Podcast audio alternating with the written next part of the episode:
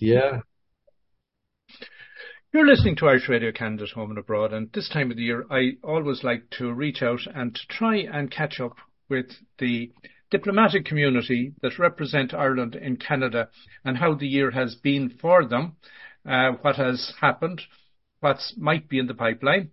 And I'm delighted to be sitting with Ambassador Eamonn McKee, who is in, on his final sojourn. He's not into his final lap yet. He's getting close to doing his, his lap of honour probably. but he will be leaving us in the middle of the year and we will have a new ambassador later in the year. Ambassador McKee, thank you very much for taking the time and a real pleasure to have you back in chat with you. Yeah, thanks, Austin. Just want to wish uh, all your listeners and, and you and your family the best for 2024. And uh, yeah, actually, it should be a good year. I know we'll be busy. We were certainly we were certainly busy in 2023. You know, um, and I should just say it's it's it's not over yet, but it's been a terrific posting. Um, and even though we had the pandemic for two years, I think we we did a lot in terms of reaching out on social media, podcasting, on a YouTube channel. We did uh, virtual um, St. Patrick's Day receptions, you know. So, um, and I know that a lot of uh, Irish organisations and community organisations in Canada kept going, and not only did they keep going they were a huge support uh, to people uh, across Canada and particularly in the Irish community because it was very isolating uh, during the pandemic. And, uh, you know, really the organizations that people had devoted very often their whole lives to, to um, these organizations came good in the sense of, you know, being a support for people, having that outreach, having that care and concern, even to the point, for example, in, in Toronto, I know that they were giving out food packages because some, uh, yeah, particularly young Irish people in Toronto, you know, working in the hospitality industry, which just came to a grinding halt. Um, there was also a lot of uh, services provided by, uh, you know, psychological and support services, you know. So that was a real, I think that was a real indication of the vibrancy of the, the Irish Canadian community, you know, and that's, that's been, that's been great to see. Been great to see how it's been, uh, rejuvenated as well by the new Irish uh, that have been coming into Canada effectively since the, the global financial crisis, uh, into Toronto, into Vancouver, um, but all over. And um, so, yeah, I think we're at a really interesting moment in in the kind of the history of the Irish in Canada. There's a real sense of discovery about what they are, about the contribution that they've made here, and taken taken great pride in it. You know, because the Irish in Canada, I think they've been playing a bit of second fiddle to the Irish in, in America for all kinds of reasons. It's been a forgotten story, you know. So coming here and uh, in my time discovering that story has been has been really enriching and rewarding, you know. So that that certainly is something I'll I'll, I'll take away with me, you know. Um, so yeah, it's it's been great, and we've got uh, we, you know we had a great year um, because it was a kind of a normal year. Um, we had uh, St. Patrick's Day reception for the first time in the residence. We had uh, the Minister Stephen Donnelly here, and then he went down to Toronto. In July, we had Minister of State for the Diaspora, uh, Sean Fleming here. He was in um, Ottawa, Montreal. And it was a great reason for us to, to head up to the Irish Festival in Miramichi. I mean, tremendous Irish community up there, great pride in their ancestry, you know, and a fantastic, um, a fantastic, uh, a cultural experience up in Miramichi, you know. So uh, yeah, it's it's been it's been a it's been a good year. It's been a busy year and a good year. So as you mentioned, when you started out, it was during the pandemic, and that restricted your ability to connect face to face with a lot of people. Hmm. And I know one of the pro- projects that you got stuck into was your 50 Irish Lives. And yeah. while the pandemic prevented you from face to face, did it give you that um, time to do some academic research that may have helped that project come to uh, as come to the table? Well, it was yeah, yeah. Funny, I don't remember being having a huge amount of extra time because I, you know, uh, when you're when you're a, kind of an ambassador and and irrespective of whether you're out and about, there's so much, there's so many commitments in terms of well, like for example, all our meetings were VCs. Um, the email traffic was seemed to be an awful lot heavier as well. So there was a lot of uh, time taking up in managing, you know, a job without having the benefit of travel and meetings. But yeah, I mean, any any posting I've gone to, I've I've tried to find where what were what were the what was the background, and even in my time in Korea, I discovered some great Irish connections between the Irish and Korea, particularly during the Korean War. Similarly, in Israel, I found really amazing connections, uh, but nothing to compare with the connections I found here. So, um, but certainly the 50 Irish Lives project was a way into a much bigger story because it was only when I began looking for people who are Irish born and who had either made an impact here or who, who had lived lives emblematic of the immigrant experience that I began to realize, oh my God, this is a big story. I mean, I expected to find a kind of a scattering of, of profiles that you could do. Um, and, but n- I had no idea that no matter where you looked, you were going to find Irish influence at the most foundational level within Canada. Whether it was the fact that the RCMP, the Mounties were based on the Royal Irish Mounted Constabulary, or, for example, Eaton's department store, uh, three governor generals, all at a critical period around Confederation. I mean, D'Arcy McGee, you couldn't avoid uh, him, but a, a, hugely influential figure. But the uh, the main uh, the architect of Canadian jurisprudence, uh, for example, uh, James Robert Gowan, the founder of natural history in Canada, you know, John Macoun. the guys who op- who explored and opened up the Prairie Northwest, you know, people like John Palliser um, and William F. Butler, uh, the military leaders who suppressed uh, the Louis Riel revolt, all you know, Garnet Wolseley from from uh, Dublin, Middleton, Frederick Middleton from Belfast. It's just everywhere. I mean, and then once having having kind of isolated Guy Carleton, for example, from Strabane and his brother, uh, the founder of Nova Scotia, Richard Bulkeley from Dublin. Uh, it, on and on it goes. So as I did all of the profile, not I didn't, I, I should say it's a consortium of writers. I want to do a shout out to Professor Mark McGowan, who's my uh, true partner in this. He's absolutely fantastic. Um, so we've done a number of the profiles and we have a consortium of the writers who have stepped up. Uh, but as you saw these lives, the kind of epic story of the Irish uh, emerged uh, because we've been coming here for 300 years. Um, and it struck me very forcibly that this wasn't a story of emigration. Of course, emigration was a subset, but it was really a story of transatlantic colonialism. This is one colony, the Irish, essentially helping to build and, and settle and create another colony, which is, is Canada. Um, and it happens in, in four phases. You have the, the kind of the, the Irish aristocracy, the Anglo-Irish come over, hugely influential. Um, then you've Protestant farmers coming to settle. They're leaving Ireland after 1800. Why? Probably the rebellion of 1798, the loss of the parliament, a sense of insecurity. But they're the bedrock of Irish immigration in the 1810s and 1820s. Then you've Catholic immigration coming over. They're coming for uh, construction jobs in the canals, the fortification of Canada, which was inspired by Arthur Wellesley, uh, another Irishman.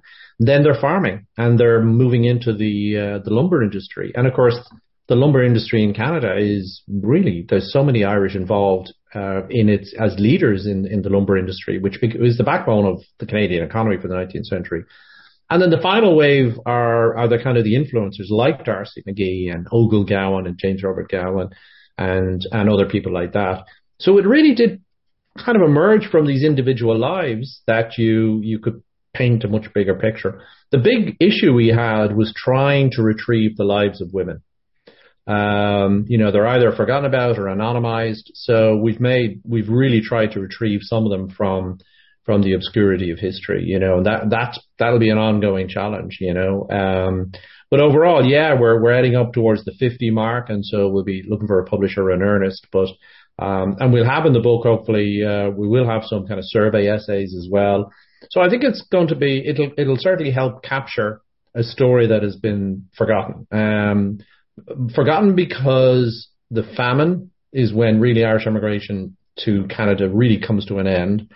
And people in Ireland think that emigrate when they think of immigration, they think of the United States because after the famine, 90% of transatlantic immigrants are going to the United States. Um, and so the famine is a, it's a big event in itself, which very often people don't look what happened before the famine.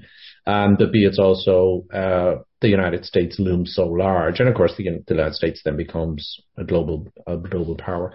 As one, uh, David Wilson, uh, the historian, um, who also contributes to the collection said, if you're a Republican in the United States, you're going with the grain. If you're a Republican in Canada, you're going against the grain. So, So there's that, you know. So yeah, it's really been a fascinating project, and I think has expanded our uh, our understanding of the dynamics of, between Ireland and, and, and Canada over the centuries. Ironically, when you express the depth of that relationship and the influence that the Irish had, one would have thought nearly this should have been New Hibernia, as distinct from Nova Scotia down in Nova Scotia, but that um, that the Irish were so pervasive across the whole country, and yet you talk about how the women were anonymized or were written out, but in many ways the Irish were anonymized and written out. Individual characters survived, but the Irish as an ethnic group um, did not yeah. obtain the prominence that one would have expected given the influence they would have had. I think that's very true. It's a very well taken point because um, the Irish, I think, were partly responsible for this themselves in that, in coming to a very uh, imperial, royal, uh, Protestant, Anglophone society, um, they were fitting in. And so they would, uh, they, they certainly, the Catholic Irish would have downplayed their Irishness in a way by dropping the mac or the oath sometimes or converting to Methodism or Protestantism.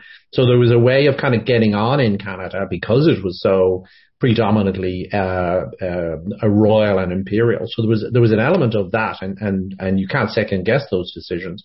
The second point, of course, is that, and I think this is where uh, it affected the perception in Ireland. Up until the rising of 1916, Canada was the future. And I often say that Canada was the future Ireland never had.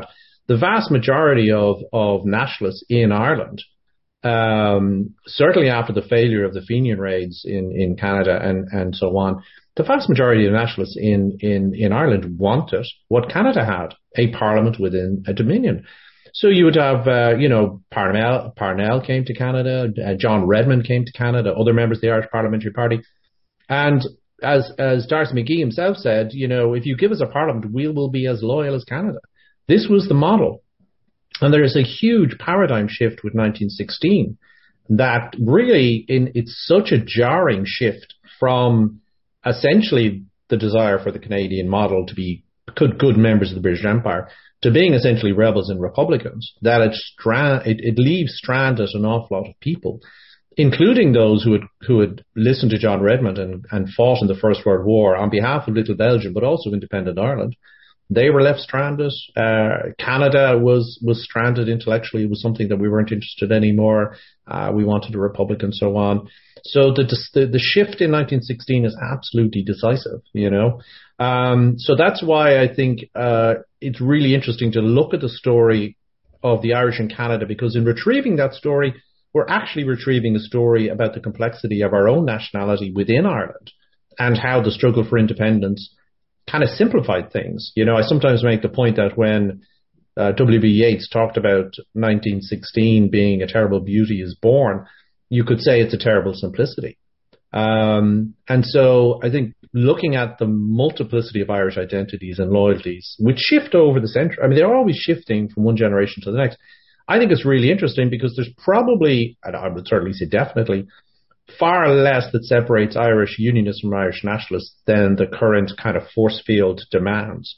Um, and that there has to be a room for all of these versions of identity uh, in United Ireland or Ireland. You know, whether whether that's a notional thing that we aspire to, or it's something that turns out to be much more much more proximate. We do, we don't know. You know, so I really think that uh, the story of the Irish in Canada is is valuable for for all of those kind of reasons. Interesting when you should mention, mention that that the commonality between the what would be unionism and nationalism, because early on in the century, uh, last century, unionism would have been very much something that was prominent and identifiable. Mm-hmm. Uh, and that it had trans uh, come across the trans uh, transatlantic. Um, it had migrated from the north of Ireland to Canada, where you had the Unionist being in positions of power. Yes. Uh, yeah. So, and there was a perception to some degree that they weren't Irish. Yeah, you see, this is the funny thing about about you know who, very often what happens, and you you see it in the case of the Anglo-Irish, they're they're Anglo in Ireland, but they're Irish in England. That's what ha- that's how they're seen. Um, but I also I don't want to paint a rosy picture either. I mean, listen, uh, the tensions between unions and nationalists uh, were very much played out in Canada, as we as we know. I mean, Toronto was called, you know, the Belfast of North America, and and for good reason. Um, but it seemed also that unionists and orange men and nationalists and so on in Canada, while while they were, it was quite contentious for for many decades. Eventually, they found, you know, that that Canada was spacious enough for all of them to kind of to kind of uh, find find a way to live. And so you take somebody like Ogle Gowan, who was the first Grand Master of the Orange Order, um, and uh, uh, he comes over. He comes over to uh, to Canada. He's based around Brockville, not far away. Um, but eventually he loosens up as well and starts looking for Catholic votes. You know, so in a way, Canada was a it was a it was a good example for how different traditions can find a way to, to live together. I mean, and certainly the the expansiveness of Canada lent itself to that. I think the tragedy of Ireland was that having abolished the Parliament in 1800, London left uh, left us with just kind of sectarian tensions that played out as things came to a crisis in the, at the end of the 19th century and into the 20th century. I like to think, and I know it's it's it's all it's kind of count it, it's counter narrative and counterfactual history, but if if in that narrow time frame the Parliament hadn't been abolished. We would have had a parliament which within 30 years would have had to admit Catholics. So you would have had Catholic MPs and, and Protestant MPs kind of finding a way to live together in a parliament, within a parliament, within a parliamentary culture and so on, you know. But again, it's counterfactual history, but I think the damage that the parliament, the abolition of the parliament did was absolutely enormous. And I have a sense we probably wouldn't have had a famine, actually, uh, if we'd had local administration. Um, and and the supreme irony is that the the aristocrats, the Anglo-Irish who voted themselves out of existence, ultimately paid a very heavy price for that because it was the London Parliament that imposed the Encumbered Estates Act, which was really the death warrant for for the Anglo-Irish landed class after after the famine. You know, so there's a there's a lot of uh, there was a lot of paths not taken and and alternatives there. You know, but uh, yeah, it, it's a fascinating relationship across the Atlantic. Absolutely. So leaving history aside and yeah. coming, up to 2023. Yes. Because it can't all be compressed into one year. Um, you got was it was was it 2022 or 2023? You went up north. Oh uh, yeah, no, it was uh, June of uh, 2023, June of last June actually. We went on yeah. a, a, trip to the Arctic, uh, yeah. Arctic Canada. Absolutely fascinating. I mean, it was organised by Global Affairs Canada, and we, we took a plane, and then we had our own plane, which was great. So it was me and a bunch of ambassadors and officials from Global Affairs Canada, and we really did. Uh, we we started off in uh, Yellowknife, and then we went to Whitehorse and um, uh, uh, Dawson City, for example, and then further north up to Ulukhaktok and uh, and uh, up to Cambridge and Resolute, and across then to Iqaluit and down to Kuujjuaq was absolutely fascinating. Um, and uh, yeah, I mean, a, just an absolutely enormous region, uh, very thinly populated, um, highly dependent on federal government subsidies and support. Uh, very dependent on diesel. Um, there, I, I, I, was joking that there was there's no life up there without diesel, uh, diesel generators and transport and so on. But of course, it became a running joke in my uh, in, in the group because uh, everybody I would meet would I would ask, is there an Irish connection? Do you have an Irish connection? And I have to say, I found Irish all over the Arctic. Uh, there's Peter up there running the running the grocery store up in one of the furthest places we went up in Cambridge was from Monkstown.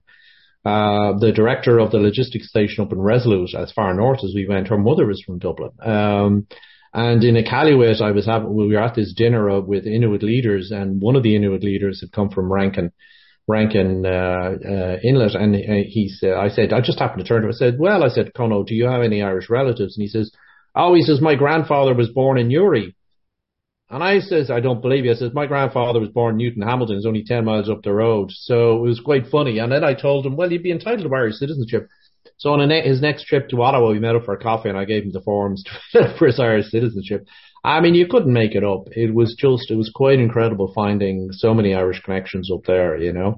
Um, but aside from that, it was interesting to see the uh, the impact of climate change.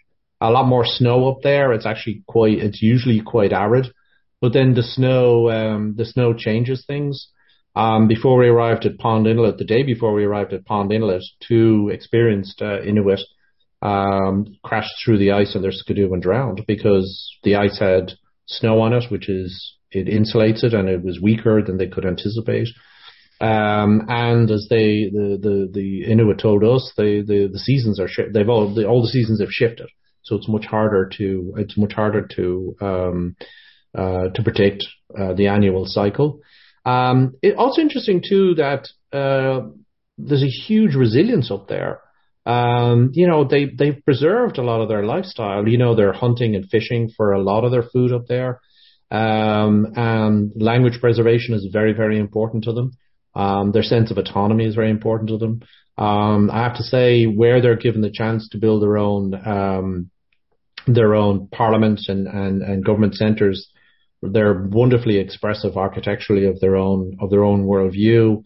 Um, and uh, yeah, very very vibrant place, very magical place. The further north you went, the, the more exotic it became, and the more alluring it became. You know, um, but it was a real privilege, I have to say, uh, to have that. Uh, it's not not something that uh, is easily managed because I mean I would say this even if you were your own millionaire and you had your own plane, you couldn't have done it because without Global Affairs Canada setting up the meetings, which take a long time, knowing where to go and knowing to and, and knowing how to set up the kind of experiences we had, Global Affairs Canada did an absolutely uh, terrific job. It's actually and it's not just uh, it's not just for example that um, you know I'm I'm off on a Skype and wasn't that great. You know, I did a report, but it also will feed into Ireland's development of its own Arctic policy. Um, and I've been talking with our other, uh, my fellow uh, uh, colleagues in foreign affairs in, in Oslo and Copenhagen and, and Helsinki and so on. And we're able, based on this visit, to get a greater sense of what life for the indigenous is in the Arctic one of the comparative advantages we have is is language acquisition and preservation, and the indigenous are very interested in how we did that in Ireland. Um, I only regretted that after it was only after I had uh, finished the trip, and I subsequently got uh, saw a news clipping because of a guy called Mick Mallon. And Mick Mallon had um, uh, he was born in Northern Ireland uh, back in 1933 or something like that but he had he had moved to uh, the Canadian Arctic, particularly Nunavut, and devoted his life to uh, recording, uh, learning, recording, and teaching uh, Inuktitut, the language. Um, and his he made it very accessible. Um, and he was a firm believer that an Inuktitut could be learned by anybody. Um, and he's left a huge legacy um, in Nunavut in terms of uh, language preservation. Only just passed away last September. Uh, but lived, I mean, he was in, he was in his nineties, so I think he was, he was near on 70 years there. Um, so again, I, I got the idea, well, he should be, he should be a profile in the 50 Irish lives, you know. Um, but again, you just, the, the Irish are everywhere. You just, you just can't throw a stone without finding them somewhere, you know, and wherever you go. Um, so yeah, the Arctic trip was, was a privilege, but also actually quite productive, I think, from, from that point of view, you know. It's like all these things, you know, Austin, you, until you go somewhere, you can't really know it, you know. Uh, and I know I was privileged to be up there in the Cambridge Bay and Rankin Inlet and in Iqaluit as well. And most Canadians don't ever get the opportunity to go up there, no. so it's no. it's it is a privilege in every respect. Totally. Yeah, yeah, yeah. Yeah. Um, so for, while that was part of the year, um, you also cover down east and right down to into Newfoundland, and were you able to get down there during 2023? Yeah, no, I was there in uh, May, the May of the previous year. We I didn't get a trip back there, but we had a very good trip there, and I've got I've got some plans for for Newfoundland. There, uh, it, it's very much on our radar screen, um, and uh, yeah, I mean, it, it's just again the strength of the uh, the strength of the the Irish heritage there is astonishing. I mean, it it really is. Um, and we barely touched, uh, you know, New Brunswick and and uh, Nova Scotia and PEI. Um, the opening of the consulate in Toronto, uh, I think, is really important, not just for the fact that uh, Janice and William have done a terrific job there in establishing themselves, um, but in in in in being our base there and having uh, Kathy uh, over in in Vancouver. It means that we can, and we have done, we've divided Canada into kind of provincial regions, and um, uh, that means that we will be able to dive a bit more deeply into at the provincial level to find projects that we can actually work on. Uh, I don't know how uh, my predecessors here, you know, a hardy band of three diplomats at any one time managed to cover Canada in any meaningful way. God bless them, the work that they did. But having a consulate in Vancouver and in Toronto will will really uh, will really improve our presence, our capacity to get in at the provincial level. Um, particularly in the in in the Atlantic provinces as well, where the heritage is is so strong, you know. So we've been looking at uh, we've been looking looking for projects in particularly Nova Scotia and, and Newfoundland because of the strength of the Irish connection there, you know. But as you know, it's not just. I often say that you know the it's not anybody can do a first meeting. It's a second meeting that counts. Then you, then you're onto something. So the key is to is to go back repeatedly and and find projects, you know, and uh, find them. We will absolutely, yeah. Particularly certain areas. I think uh, there's the maritime uh, research element, but there's also education. Mm-hmm. I think there's huge scope to develop the educational links. There's already strong links between uh, the, at the technical colleges level between Ireland and Canada, but that can grow too, you know. So yeah, we're on the we have our radars turned on for for projects that we can we can uh, we can develop, and particularly get people to co- cross the Atlantic back and forth. That's really important, you know. While you mention how large Canada is, I know that is not your only brief, and your predecessors, when they didn't have consulates, had Canada, but you also have uh, some Caribbean briefs, which right. uh, might sound, sound exotic and everything else, but uh, to actually get from there to here and function in a work capacity can be challenging at times.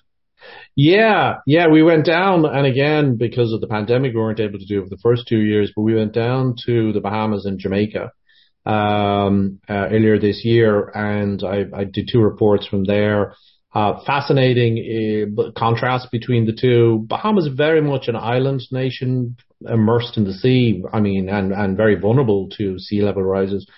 Jamaica, much more inward looking. I always, I, I kind of said, you know, Ireland and Jamaica are quite similar. We don't quite see ourselves as islands. We're island nations in a way. And, but also fascinating because Jamaica was England's second island colony after Ireland. And of course, there's huge Irish connections in Jamaica. 25% are, are, have Irish ancestry.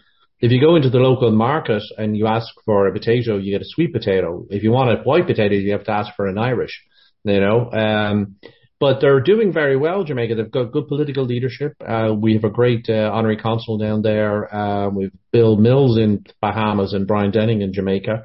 So it was a pleasure to work with them. And we did find a project to support financially in Montego Bay, an adolescent wellness center, which has been uh, supervised by the EU. So we've got some plans uh, to develop there.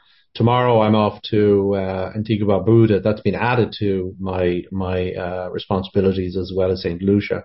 And the reason why they've been added is because they were formerly accredited through our UN mission in New York uh, under what we call the uh, New York formula. But now we're accrediting all of the Caribbean countries to four ambassadors so that we can engage more seriously with them, particularly in the context of climate change and the challenges faced by the small island developing states and so on.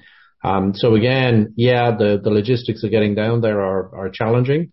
They're beautiful environments, um, but uh, they do need support across a whole range of issues from climate change, development, digitization, water management, for example, is a very common a common issue. Um, but I'm glad to say that the, the Irish government is putting a new focus on our relationship with the uh, with the Caribbean, and the, the new consulate in Miami will be a, a centre for coordination on the Caribbean. So again, it's a good example of global Ireland and kind of um, not just opening embassies, but actually trying to make a difference in, in different regions around the world. And of course, it's a national holiday in um, well in Barbuda uh, on Montserrat. Actually, is the oh Montserrat, yeah, yeah, seventeenth yeah, of yeah. March. Yeah, yeah, of course, yeah, big Irish influence there as well. Yeah, yeah, yeah, indeed. Yeah. Um, so while you're coming up and wrapping up, you're coming towards the end of the year, uh, I have to compliment you also on the wonderful article you had in the Citizen. Oh, thanks. Yeah, yeah. Um, yeah, I was very happy to do that. It, it, I was actually writing something about the influence of the of the the Irish in the lumber industry, and I was focused on um, George Hamilton, who came over and uh, took advantage of the fact that Napoleon had had uh, blockaded Baltic timber going to Britain, and by that act, more or less single-handedly created the Canadian lumber industry.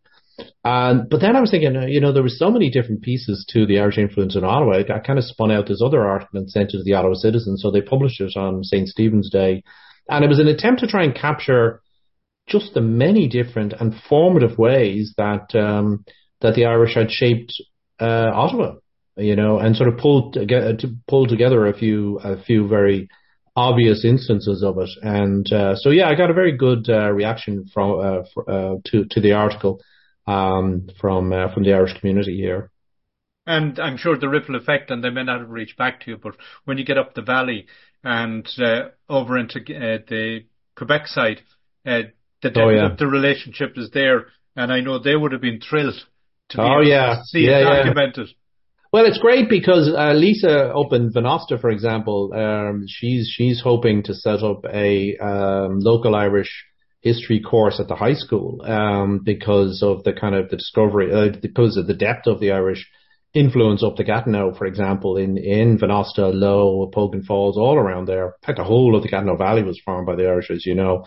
All up the up the up the uh, the um, the Ottawa Valley itself, huge Irish community and heritage up in Douglas. It was unbelievable. Uh, even Irish accents. Um, up in Renfrew, all settled by the Irish. Smith Falls, half of the residents of Smith Falls in 1871 were Irish born. I mean, unbelievable. So the whole hinterland uh, was Irish. Um, uh, Professor Rosemary O'Flaherty at the University of Ottawa does the Irish Studies course there said uh, when she saw the article, she's made it mandatory reading for her 100 students and 5% of their final test will, will be on their comments on it. So yeah, it's been, it's, it's been kind of good from that point of view, quite uh, catalytic and, uh, yeah, yeah, yeah. So. And you zoned in on the stained glass window and get us yeah, well, again, a, a, treasure of Irish art in St. Bart's Church, the stained glass window, which if, if, if people haven't seen it, they should go there early, preferably on a, on a, on a, on a morning so that sun comes through. It's a brilliant piece of art by Wilhelmina Geddes. Installed, actually the first war memorial, interestingly enough, installed in 1919, but made in Dublin in, uh, on Tour de the, the, the last studio in Palmerston Road but uh, a fantastic piece of art and a beautiful stain. I mean, when you see it, I mean, people have ideas, kind of fixed ideas about stained glass. It looks like this is not like any stained glass window you've ever seen. It's in- incredibly powerful, you know. So just before Christmas, we did a, a concert called Under the Irish Window, which was which was good fun, you know.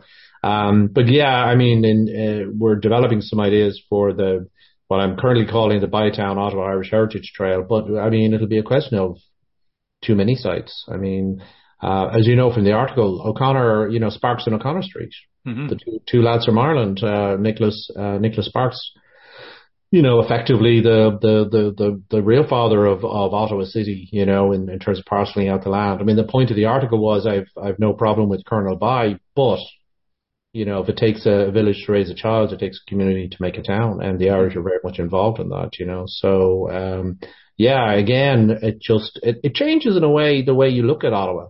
You know, when you know this Irish background and history, it suddenly feels, yeah, we're, you know, the Irish are here. It's, mm-hmm. it's, it's kind of reflects us too. And McDonald Park has been progressing. Yeah, we've uh, we have got funding for the ground penetrating radar. Um, we have to get permission to do that.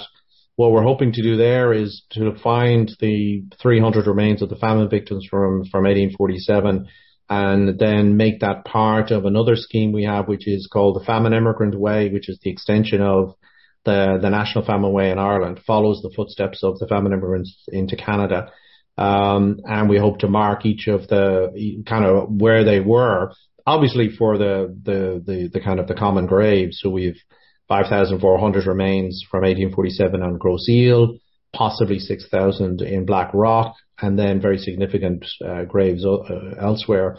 But I think the real message is that if if 20% of the 109,000 who crossed uh, the Atlantic in 1847 died, um, 80% lived and mm-hmm. were welcomed by Canadians, even to the risk of uh, Canadians' uh, own lives, if you know what I mean. Mm-hmm. Uh, they, mm-hmm. Many of them died helping us, and Mark McGowan is doing some research on just how many, and uh, so we'll we'll have that significant list of Canadians who who helped the Irish and who who, who died as a result. A very heroic uh, humanitarian uh, response. So uh, yeah, these are some of the things that'll keep me busy between now and uh, departure in the summer. And there was a reinterment uh, ceremony of some um, remains that have been discovered when the LRT work was going on. Yeah, some more. They think the last, they're not sure. Um, and uh, I was there in Beechwood Cemetery where they they they they reinterred them there, um, because the first big grave in in in Bytown, I was as it was then, was at the foot of um, the foot of Parliament Hill. Colonel By had to build a place for the workers who were dying from mal- yeah, malaria, a lot of it, uh, industrial accidents and so on uh, in building the canal. And so, uh, you know, the, the, um, they were moved to Beechwood. No, they're sorry, they moved to McDonald Gardens Park and then McDonald, some were moved then to Beechwood. Um, but, uh, yeah, interestingly enough, the, uh, the, the Irish Embassy location, um, uh, is on, is on that, that grave basically downtown at the, at the foot of the Parliament. I mean, the other exciting thing we've been working on is we're moving our office to a new location in in the in the uh, 150 Metcalfe. So it's a builder's estimate, and we all know to be careful about those. But they tell me, hand on heart, that they'll be ready in in May or June. So right. hopefully, I'll be able to cut the ribbon on that before I go, and we'll have a nice new a nice new office space where we want to to welcome, have, be proud to welcome people. So after a slight hiatus, have you any idea what you're going to do with yourself? Um, oh, I have to think about that. Uh, I, I have a lot of uh, have a lot of writing. I, hang on a second, I gotta kill this call. Um, I've got uh, yeah, in terms of projects, I've got a lot of writing projects that I've I've kind of kept on the back burner for a while, and uh, so that'll that'll keep me busy as well, you know. But I, I haven't made any final decisions yet your successor, John Concannon, John was, of course, uh, I met him, I think it was in 2016. He was involved. The ga- well, he was, yeah, the Gathering, the Wild Atlantic Way, and of yeah. course the 2016 uh, centenary uh, commemorations, you know. Yeah. So, yeah, yeah, John will bring his, his energy to it, and, uh, you know, we all, we all do this job in a different way, yeah. you know. So, um, and that, that's what, that's what rounds out the relationship is we all, we will pick certain things. I mean, certain projects will obviously keep going and need to be finished he'll start his own, and uh, yeah, he's uh, he's a lucky man. It's a fantastic posting, you know. So, do you see yourself um, back in Dublin for the next indefinite period of time, or do you see yourself travelling and spending some time somewhere else? It's hard to. Oh, I think uh, I, it'll be a mix. I'd say because uh, my wife is American, so we have a transatlantic uh, family. We have a daughter here, and we have two kids back in Ireland, and there's a good good bit of back and forth.